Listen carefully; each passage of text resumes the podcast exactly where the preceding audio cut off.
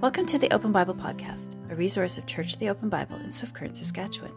In this episode, Pastor Jay and Pastor Joe discuss the doctrine of sin. What is sin, and why is it so serious? What are some of the consequences of our sin, and more?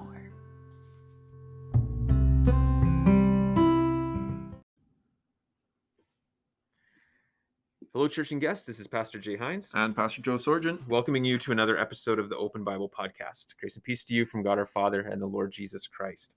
On today's episode, we will be looking together at chapters thirty-four to thirty-five of Charles Ryrie's book, Basic Theology, which begins section eight on the biblical doctrine of sin. And it does that by considering, first of all, just the basic concept of sin. And Ryrie looks specifically at the twenty Hebrew and Greek words for sin in the Bible. I think that's a good place to start. We obviously won't look at all of them, but why don't we start there? What are some of the biblical words for sin, and, and what do they tell us about sin? Yeah, I'm not going to pretend to know how to pronounce any of these words because I don't know Hebrew or Greek, but I'll give it my best shot. So, Uh, in the Old Testament, of course, that's where we find the Hebrew words for sin. And uh, and one of them is chata. And the, the basic meaning of, of that word, and it's the it's the word that's used most often in the Old Testament, five hundred twenty-two times uh, about. And, and the meaning of that is essentially missing the mark. And uh, and I think that's that's one of one of, I think, the clearest definition of, of sin as well. But it, it paints a, a really clear picture. You know, if like say in archery, if you're aiming at something and you and you miss the target, well, you've missed. But not only have you missed the target, you've also hit something else. Uh, so so it kind of paints this picture of not just passively missing something, but also actively actually going and and hitting a different spot. So you're not you're not hitting the mark that God set out for us to hit. Uh, you know, his his rules, his commands. But instead, we're actually hitting a different mark and and living in disobedience. So that's uh, that's one definition, mm-hmm. one word that's used in the Old Testament for sin.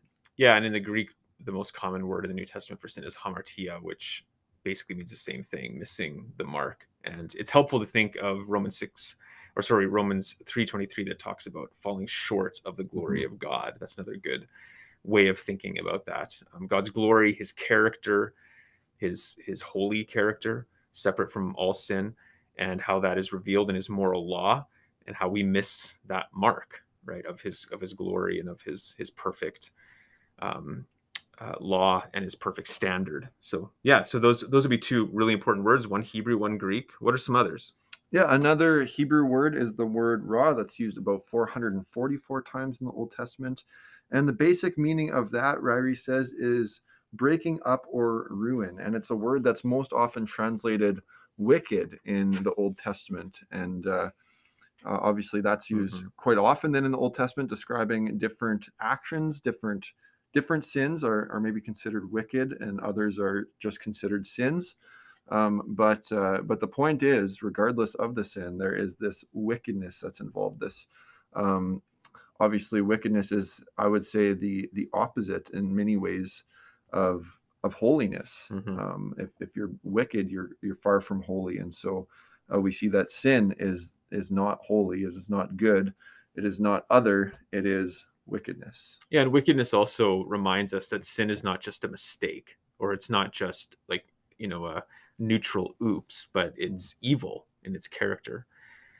Uh, another word that's not used as much, but it's it's it's important, I think, because of some of the passages where it's used. And again, an image that's really important is the Hebrew word ta, which uh, has the idea of wandering away or going astray. And probably the most well-known passage where that's used is Isaiah fifty-three six, where uh, the prophet says, we've all gone astray. Uh, we've we've gone our own way. And he uses the idea of like sheep, right? Sheep are just constantly, by their very nature, wanderers, right? Wandering away from the shepherd. And that is what we have done as well, what, what sin involves. We'll look into that a little more, that relational aspect of it. But I think that's also an important Hebrew word.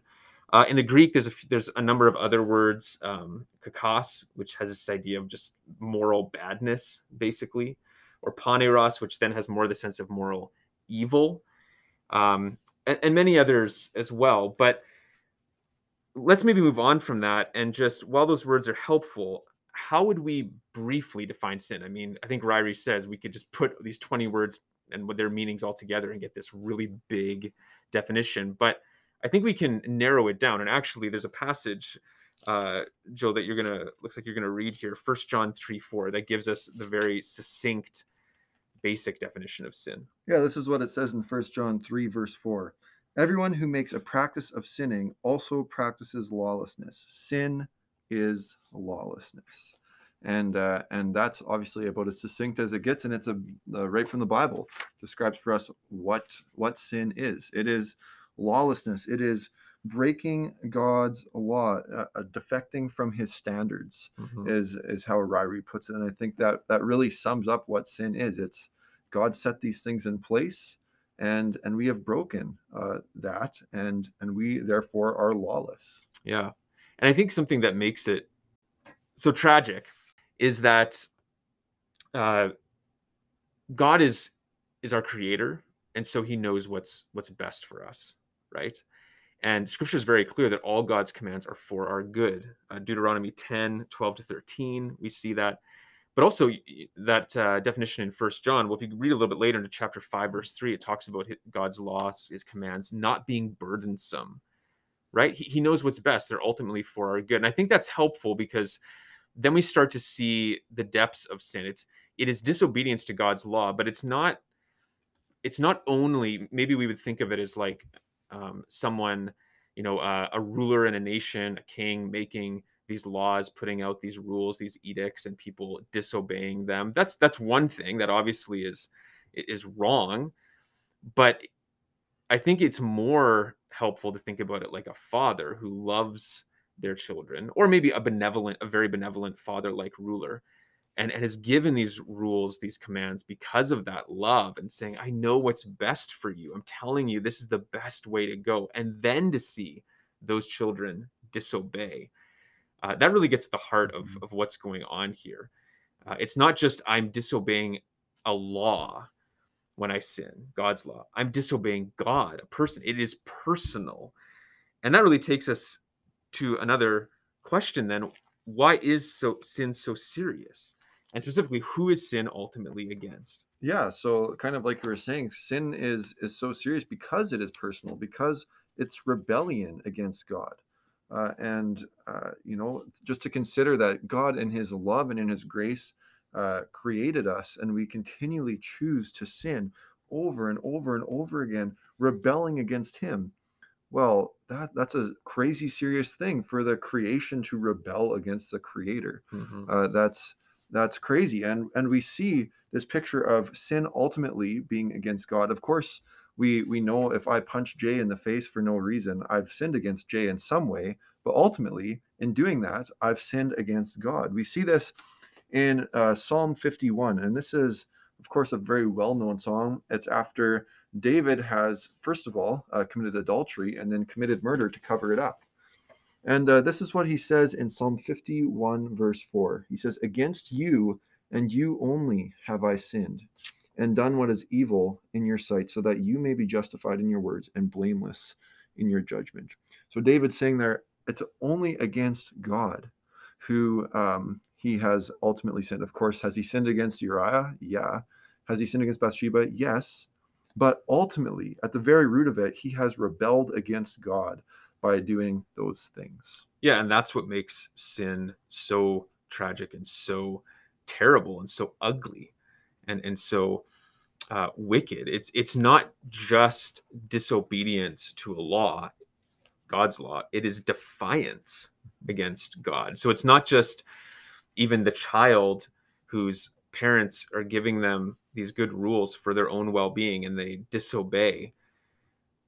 It's it's it's also a defiant, in a sense, shaking their fist at the parent and saying, looking them in the eye and saying, I will not comply, right? And and any of us who are parents know exactly the difference that is, right? With just a child who who kind of misses the mark, who who makes a mistake, who as a and uh, disobeys in, in the heat of the moment, maybe. And, and a child who looks you in the eyes and says, no, I'm not going to do what you say.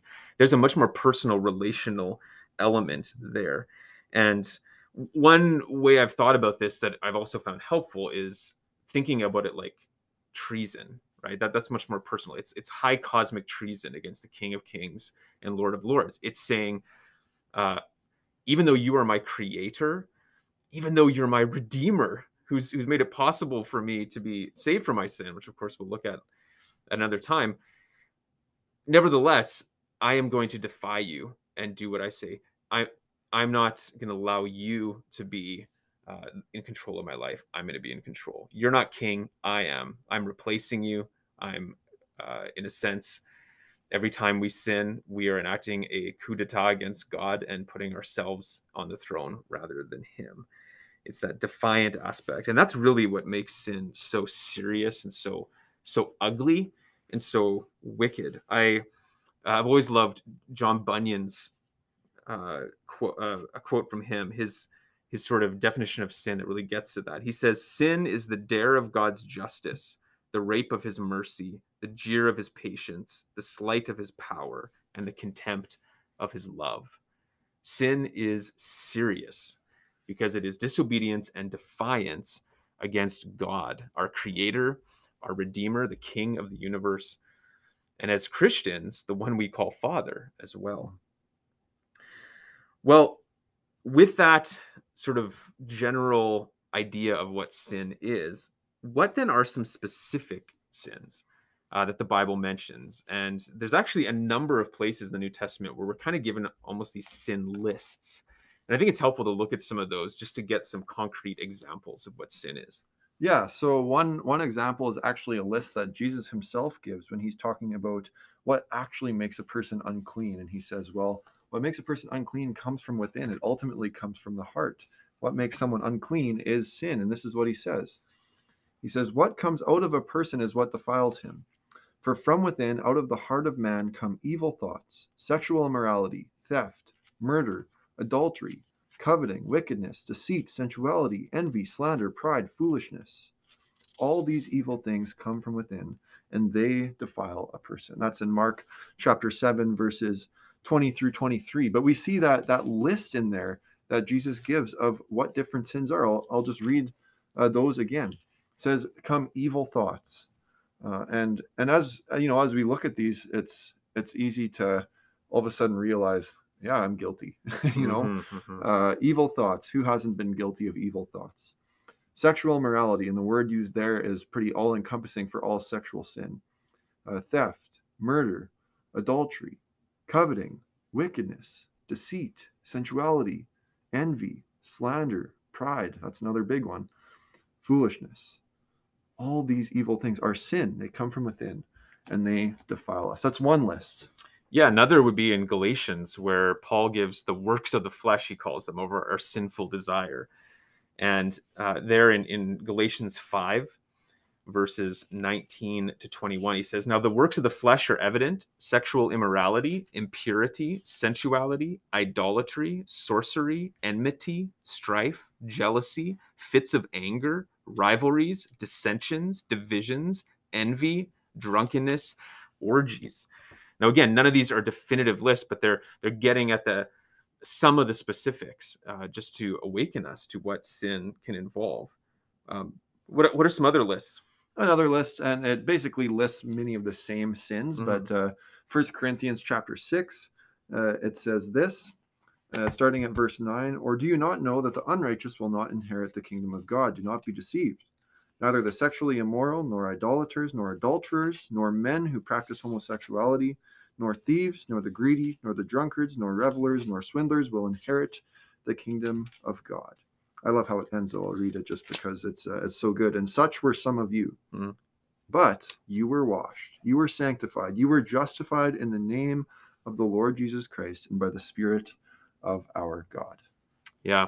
Another list that came to mind when we were uh, preparing for this is in Second Timothy three. And here it's describing just the kind of sinful behavior that will just continue to increase in these last days between Christ's first and second coming. Says, for people will be lovers of self, lovers of money, proud, arrogant, abusive, disobedient to their parents, ungrateful, unholy, heartless, unappeasable, slanderous, without self-control, brutal, not loving good, treacherous, reckless, swollen with conceit, lovers of pleasure rather than lovers of God. Wow. You know, how can we read these and not be convicted? Mm-hmm. I think we all would agree. Uh, one other I just want to touch on, because there's there's something really helpful in this, is, is in Romans chapter one. Mm-hmm. And Paul begins his letter of Romans by, first of all, just showing that all mankind, every one of us, um, have sin in our lives, are sinners by nature and choice, and therefore are guilty and in need of Christ's justification, his righteousness. But uh, specifically in verse, then he says in verses twenty-nine and on, uh, they were filled with all manner of unrighteousness, evil, covetousness, malice. They are full of envy, murder, strife, deceit, maliciousness. They are gossips, slanderers, haters of God, insolent, haughty, boastful, inventors of evil, disobedient to parents, foolish, faithless, heartless, ruthless. Though they know God's righteous decree that they, those who practice such things deserve to die, they not only do them, but give approval to those who practice them. Now, what, what really strikes me always when I read this is, first of all, that last line, right? That sin, uh, in a sense, is is contagious, right? As we sin, it can it can spread to others, especially when trying to justify our own sin. We actually encourage other people and approve other people's sinful behaviors. But it's in the middle where he says inventors of evil that I find very interesting, especially when we're looking at these lists of sins. It's, it basically reminds us that this list in some sense is limitless, right? There's always more evil we can invent, more ways to disobey God's good commands and defy him and his good purposes and plans for us. And again, I think that just uh, helps us realize how serious sin is and just how reckless sin is. And, and in a sense too, that we shouldn't be surprised. You know, like I think sometimes we hear of something uh, that maybe we've never even considered before. And it's so wicked and evil and corrupt. And, and yet there shouldn't be, in a sense, any surprise, right? Like what, what else would we expect uh, when this is what's at the heart of, of us, uh, which is something we'll look at obviously in the, in a couple podcasts ahead. I think we all agree when we read these lists, certain sins are more acceptable and even respectable than others. I think, uh, I can't remember who it was, wrote a book. Um, someone wrote a book called Respectable Sins. And basically it's looking at some of the sins on these lists that we tend to think aren't as bad as others. So in Romans one, the two that really stand out to me as being tending to be more acceptable and even somewhat respectable is gossip and slander. Uh, I, I just find, and I'll be honest, even for myself, how easy it is to be in a conversation with someone about another person, especially in ministry, maybe talking to another ministry leader or someone in the church, and there's genuine concern for someone and their spiritual well-being and about something that is we see in their life or maybe a problem, a sin. And to go easily slip from genuine care and concern and just basic information so that we can pray and minister to them and know what we need to do, to crossing the line into gossip and saying things uh, that if that, that person was present and in the room, we would never say. Or also slander, uh, saying things in such a way as to tarnish that person's reputation intentionally, or sharing more details than we need to, or even sometimes sharing things that aren't, we're not even sure are true uh, with with a malicious intent. I think that that can happen so easily. And I just got to say this. I think in this past two years during COVID, I've seen more gossip and slander than I ever have in my life, whether it's what people say or whether it's on social media, where there's gossip and slander about politicians, about healthcare people, about others who disagree with, uh, a partic- you know, the person's particular view on things like restrictions and government and vaccines and whatever. Pointing fingers, gossiping, saying things uh, that are not our business to be saying publicly, slandering, saying things that we have no proof are true or not, uh, pointing fingers at people, um, you know, basically calling into question people's intentions when we have no idea what their intentions and motivations and hearts are. I think that's one thing that uh, is definitely would be classified as a somewhat acceptable, respectable sin that we tend to just kind of brush off as no big deal, you know, and, and we just think about um, uh, sort of the around here, sort of, we call it the coffee row mentality, where every day Christians get together and just blast other people and gossip and slander without any thought to what they're doing and just how harmful that is. It's sinful and it's a terrible witness. Mm-hmm. And uh, I'm convicted myself of that as well. Uh, that would just be one example, I think. But wouldn't you say too that often we tend to downplay the sins of the heart? Yeah, I I, I think so. You know, like uh, anger would be an example. Mm-hmm. I think, you know, that's not, anger isn't always necessarily an outward thing. It, it's often just a sin of the heart. And uh, I know for myself, sometimes I, I can have anger boiling up inside about, about someone or something. And uh, in some ways we can think that, that it's acceptable, right? Mm-hmm. Because uh, it, it hasn't actually come out. It hasn't revealed itself to to others, but we know that God knows the thoughts and attitudes of the heart, for one. Yeah. Uh, he knows that that anger maybe is welling up inside towards this person. And of course, we're talking about unrighteous anger here. Um, but uh, yeah, I think oftentimes we we kind of downplay those sins that aren't aren't visible to, mm-hmm. to the human eye. Uh, and anger is just just one example. And there's so many other examples that we we justify often and, and mm-hmm. say are acceptable or respectable. Lying's another one. Yeah. Uh, you know, oftentimes, oh, it's just a white lie. I'm just stretching the truth a little bit to make this story so mm-hmm. much better. Yeah. Um, and, and on and on we can go. For sure. Um, yeah. yeah. And that really, I think, is a good transition to the next thing we wanted to talk about, is just the di- different biblical categories of sin. So sin is not just actions that are against God's word, that are lawless. It's also our thoughts and our words and our attitudes, isn't it? Yeah, exactly. And I think Jesus really gets to the heart of this in the Sermon on the Mount. You know, he he says, like, you've you've heard it said, do not murder. And he's like, well, you've heard right. But again, bringing up anger, um, if you're angry at someone in their heart, well, you've you've essentially committed murder uh, in your heart. It's not just the outward actions that matter. It's these these thoughts and attitudes of the mind. Same, he says the same thing about adultery. Says, you've heard it said, do not commit adultery. That's correct. But if you've uh, lusted after a woman in your heart, you've committed adultery with her as well. Again, these these thoughts and these attitudes of the heart uh, matter just as much. They're just as much a sin as as committing uh, that that sin of adultery or that sin of murder. You're doing the very same thing by uh, by being angry or or by lusting. That's mm-hmm. just uh, two examples mm-hmm. there of of the thoughts and the attitudes of the heart and how Uh, they as are our sin, even though you maybe didn't speak anything or actually physically do anything. Yeah, which Jesus said in order to kill self-righteousness, the self-righteousness of the Pharisees. You know, Jesus said you need to um, exceed, right, their righteousness, because their righteousness was self-righteous. It was all about just outward actions and not about the realities of the heart. Absolutely. And then, you know, later on in Matthew twenty-three, then he talks about the, that corruption, and he uses these very graphic images of a cup that looks clean on the outside, but inside is filthy, right? Or a whitewashed tomb that inside is full of dead man's bones. And sadly, um, when we miss that, we can so easily be filled with self-righteousness.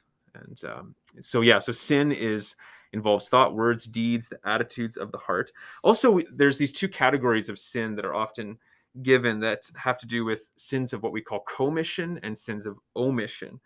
Sins of commission would be um, doing what we are not supposed to do, I guess you could say, or breaking actively uh, one of God's or any of God's commands. And uh, in James, we we see that, for example, uh, in chapter two, verse ten says, for whoever keeps the whole law but fails in one point has been guilty of all of it, right? So there's that failing to, to follow God's commands, breaking his commands, that is sin. And that's, I think that most people tend to think about that when they think about sin.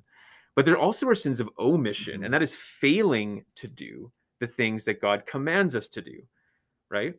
Not, not just... Um, doing the things God's commands tell us not to do, but not doing the things God's commands tell us to do. And that is very clearly spelled out also in James chapter four, verse seventeen. So whoever knows the right thing to do and fails to do it, for him it is sin. And it's important for us, I think, to recognize these two categories, because talking about excusing sins, we tend to rationalize, I think, and excuse sins of omission. Mm-hmm. And we just, we're just so focused on, oh man, I broke God's commands. I shouldn't have done that. I did something wrong.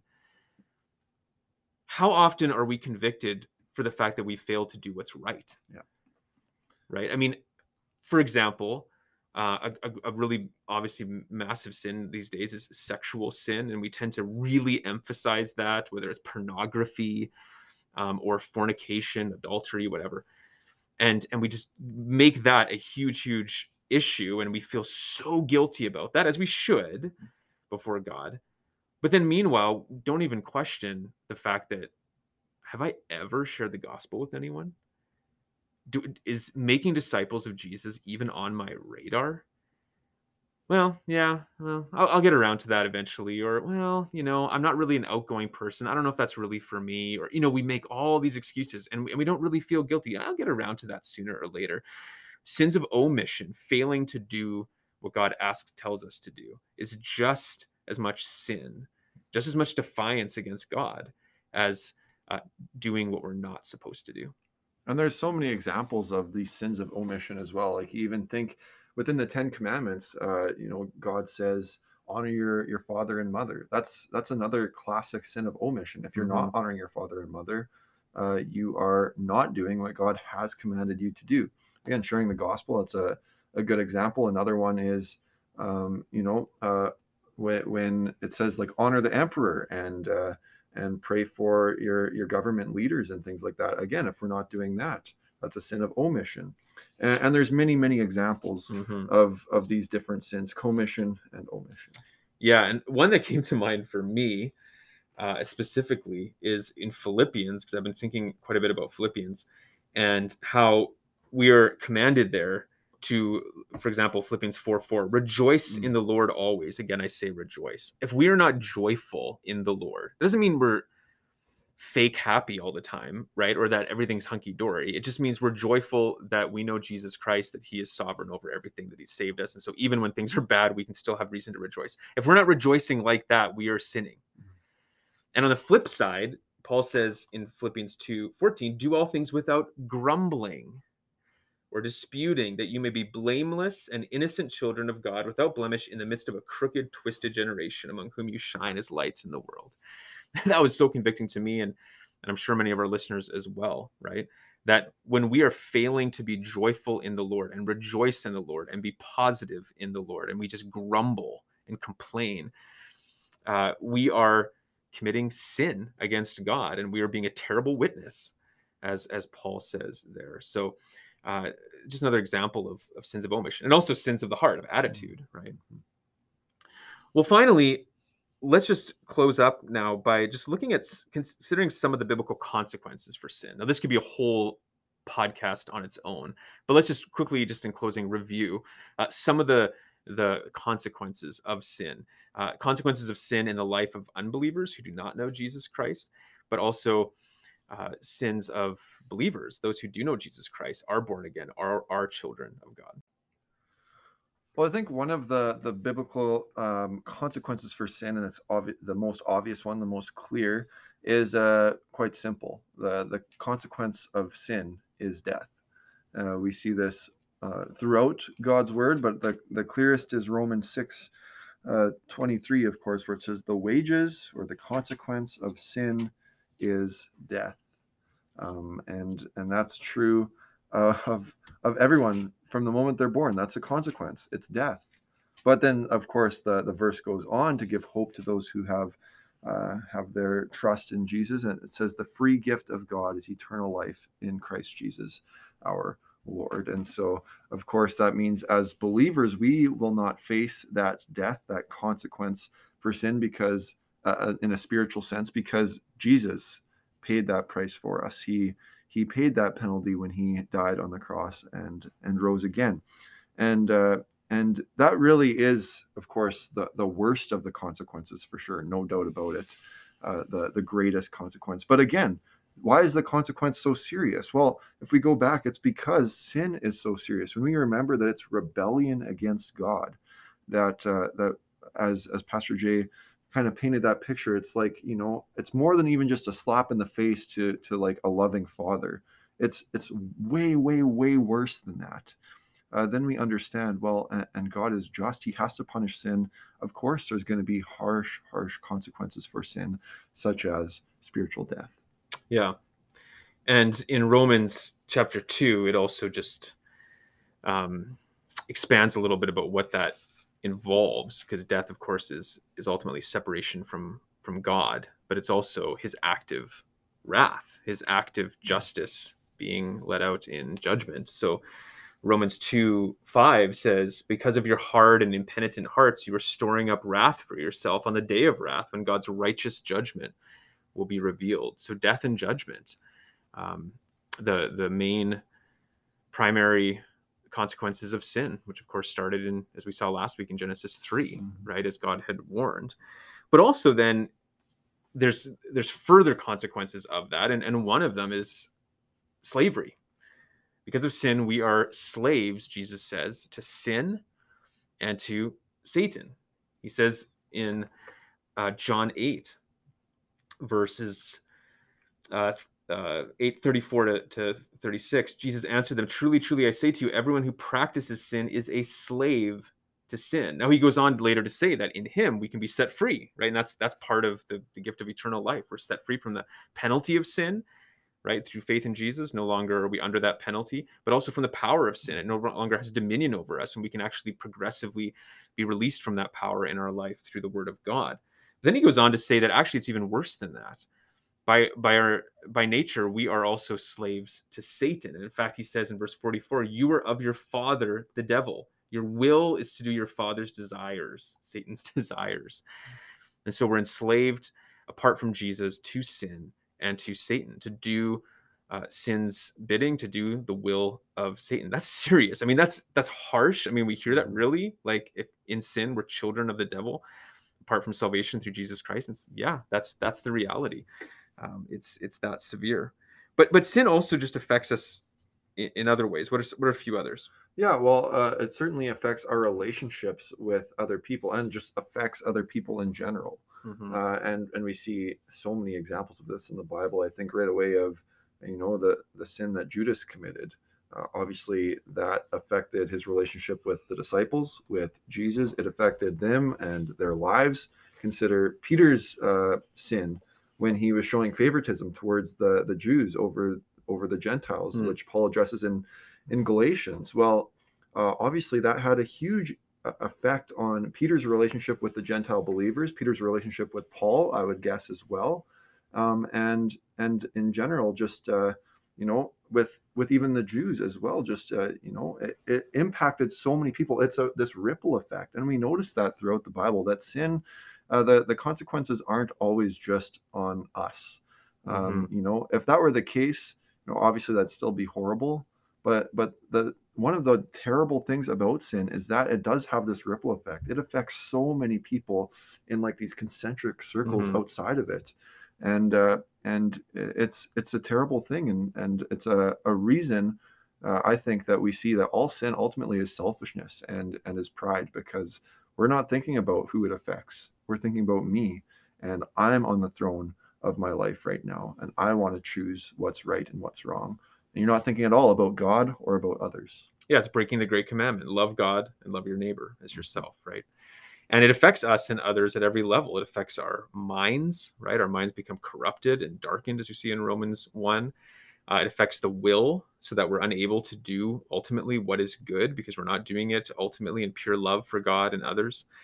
Um, it affects our emotions. You think about, read a number of the Psalms that talk about that, how Um, I can't remember Psalm, it's Psalm thirty-six, maybe one of the thirties, um, where David, I believe, is is saying, when I didn't confess my sin, when I hid it, um, it, it caused me to be in emotional turmoil, and it, it affects every part of us. It can even affect our physical health.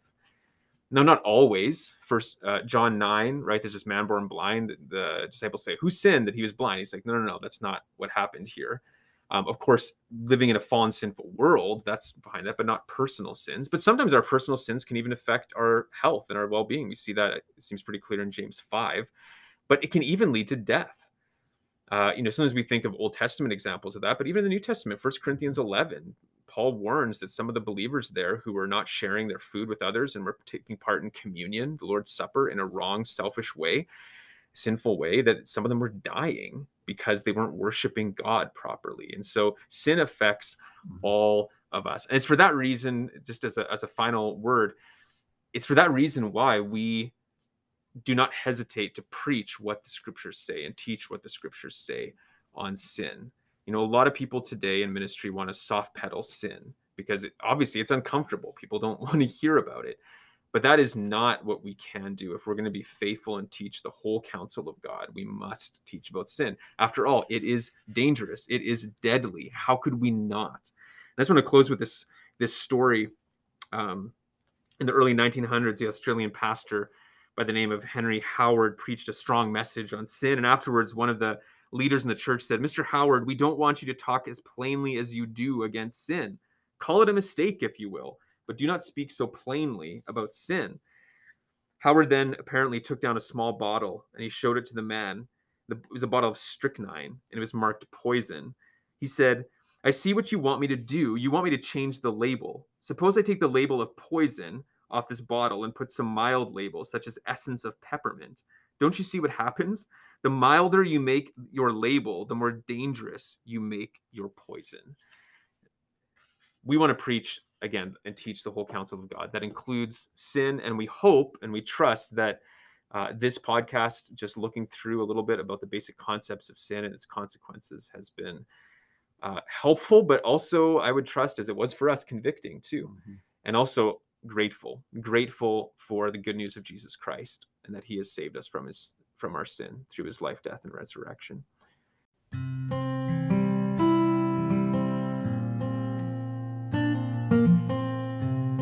Well, that's, I think, a good place to end. Yeah, I agree. With the gospel. Join us next time. Uh, we'll be discussing chapters thirty-six and thirty-seven, which cover the doctrines about the inheritance and imputation of sin. Until then, may the grace of the Lord Jesus Christ, the love of God, and fellowship of the Holy Spirit abide with you now and forever. So long. See ya.